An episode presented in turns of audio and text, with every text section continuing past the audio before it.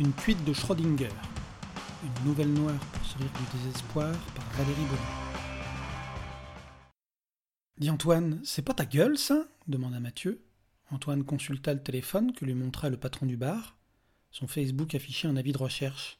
Une photo médiocre et datée de cinq ans lui rappelait qu'il avait pris dix ans et dix kilos. Antoine considéra la photo délatrice et le responsable de sa divulgation, Lucie, sa fille de neuf ans. « Je recherche mon papa qui a disparu. Aidez-moi à le retrouver, s'il vous plaît. » Antoine éclusa son verre et le fit claquer sur le comptoir. Le claquage de verre est au pilier de bar, ce que la poignée de main est aux francs-maçons. Pas besoin de parler, on se comprend. Mathieu resservit Antoine. Antoine se plongea dans sa bière, pour s'y perdre ou s'y retrouver. Question complexe dont seule une consommation excessive d'alcool révélerait la réponse. Certains pochetrons l'appelaient la cuite de Schrödinger. Il n'y a que quand t'as atteint le fond que tu sais si c'était pour te perdre ou pour te trouver.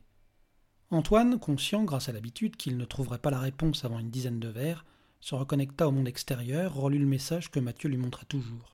Ils savent plus écrire les gosses, merde, deux phrases, cinq fautes. Cinq, sourcilla Mathieu en relisant la phrase. Laisse tomber, c'était une formule. Ok, mais alors tu fais quoi ce coup-ci ? Antoine hésita à vider son verre à nouveau, se retint. « Je fais quoi ? Mais qu'est-ce que tu veux que je fasse ? Cette gamine poste un avis de recherche chaque fois que je pars boire un coup. Et quand c'est pour la fille, c'est la mère. J'ai disparu trois fois ce mois-ci. Et tous ces cons qui relaient avec des trémolos dans la voix, je te jure.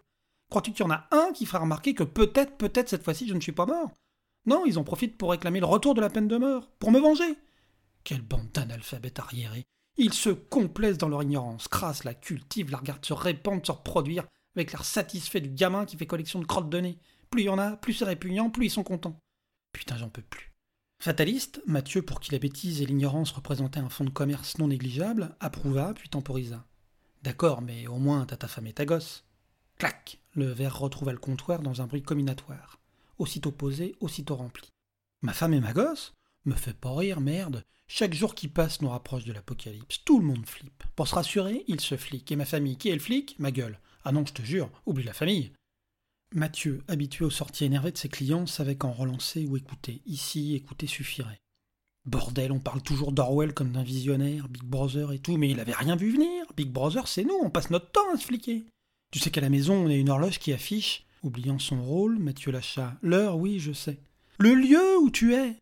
Maison, travail, école, course, relié à ton G P S. Trois aiguilles, une par membre de la famille. Mathieu n'en crut pas ses oreilles, s'en servit un verre de surprise. Tu déconnes. Non, c'est comme je te dis. Alors quand je désactive cette merde, l'aiguille bascule sur inconnu. Et l'inconnu, c'est le stress, la peur. Ça fait quinze fois que je leur dis d'arrêter de me faire chier, de me laisser respirer, mais elles s'en branlent. Elles respirent bien dans la surveillance, la confiance les angoisse, le libre arbitre les tétanise. Alors comme elles ne savent pas quoi faire de leur liberté, elles veulent niquer celle des autres. Classique. Classique, mais flippant, commenta Mathieu en éclusant un ricard. Comme si le breuvage déclenchait un nouveau cycle de réflexion, il remarqua. Mais alors quand vous êtes tous les trois chez vous, l'horloge a les trois aiguilles sur euh, chez vous ? Voilà, y a pas plus con. C'est sûr que ça donne pas envie de rentrer. Et consultant son mobile, tu vas finir par te faire rappeler à l'ordre, on est à cinq mille partages là. Putain, pour certains tu sais que c'est la cinquième fois qu'ils partagent l'avis de disparition posté par une petite connasse analphabète qui a accès au téléphone de sa mère. Mathieu confirma. Ah, on tient un champion là, regarde. Que fait la police dans ce pays ? Au lieu de forcer nos forces de l'ordre à materner des migrants violeurs, on ne pourrait pas s'occuper des vrais problèmes ? Voilà, celui-là, il s'inquiète pour moi, mais si j'étais arabe, il posterait « bon débarras ». Ils utilisent tout ce qu'ils voient pour gueuler leur haine parce qu'ils croient ou savent qu'on entend mieux sur Facebook ou ailleurs. J'en peux plus. Et tu vois tous leurs amis qui s'écharpent en utilisant les cinq mêmes arguments de merde. Il n'y en a pas dix, hein, il y en a cinq.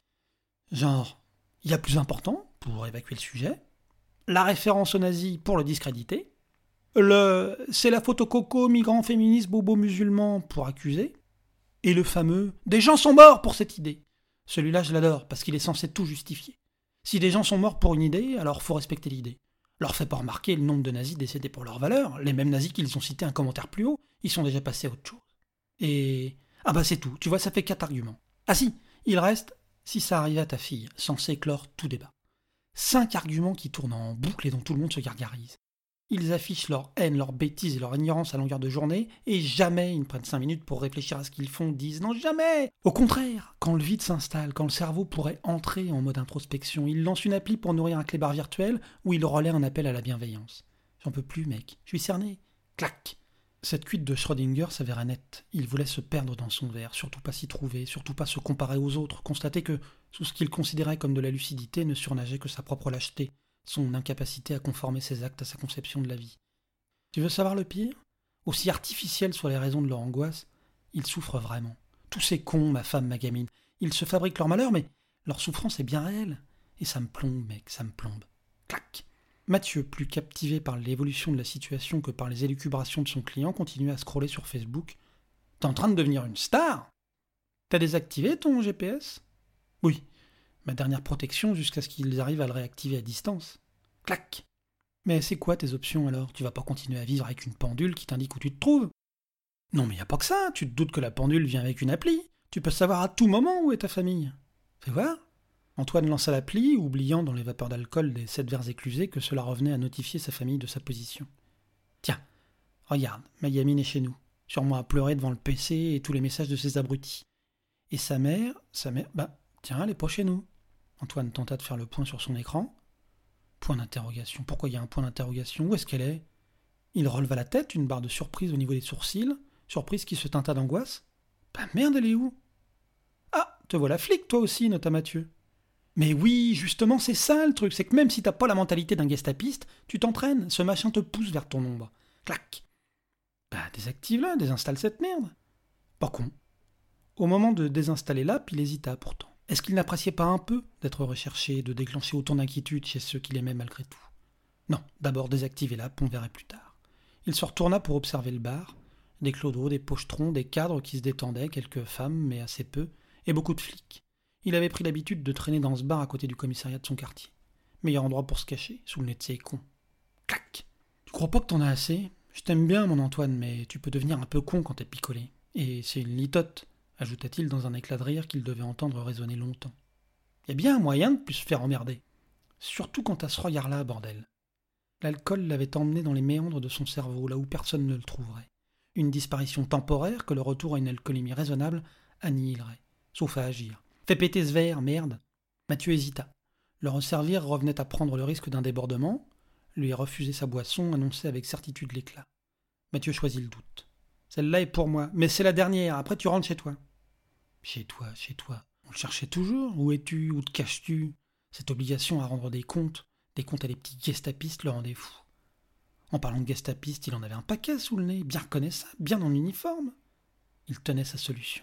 Une solution qui brillait devant son regard vitreux, une solution rendue nette parce qu'il voyait flou.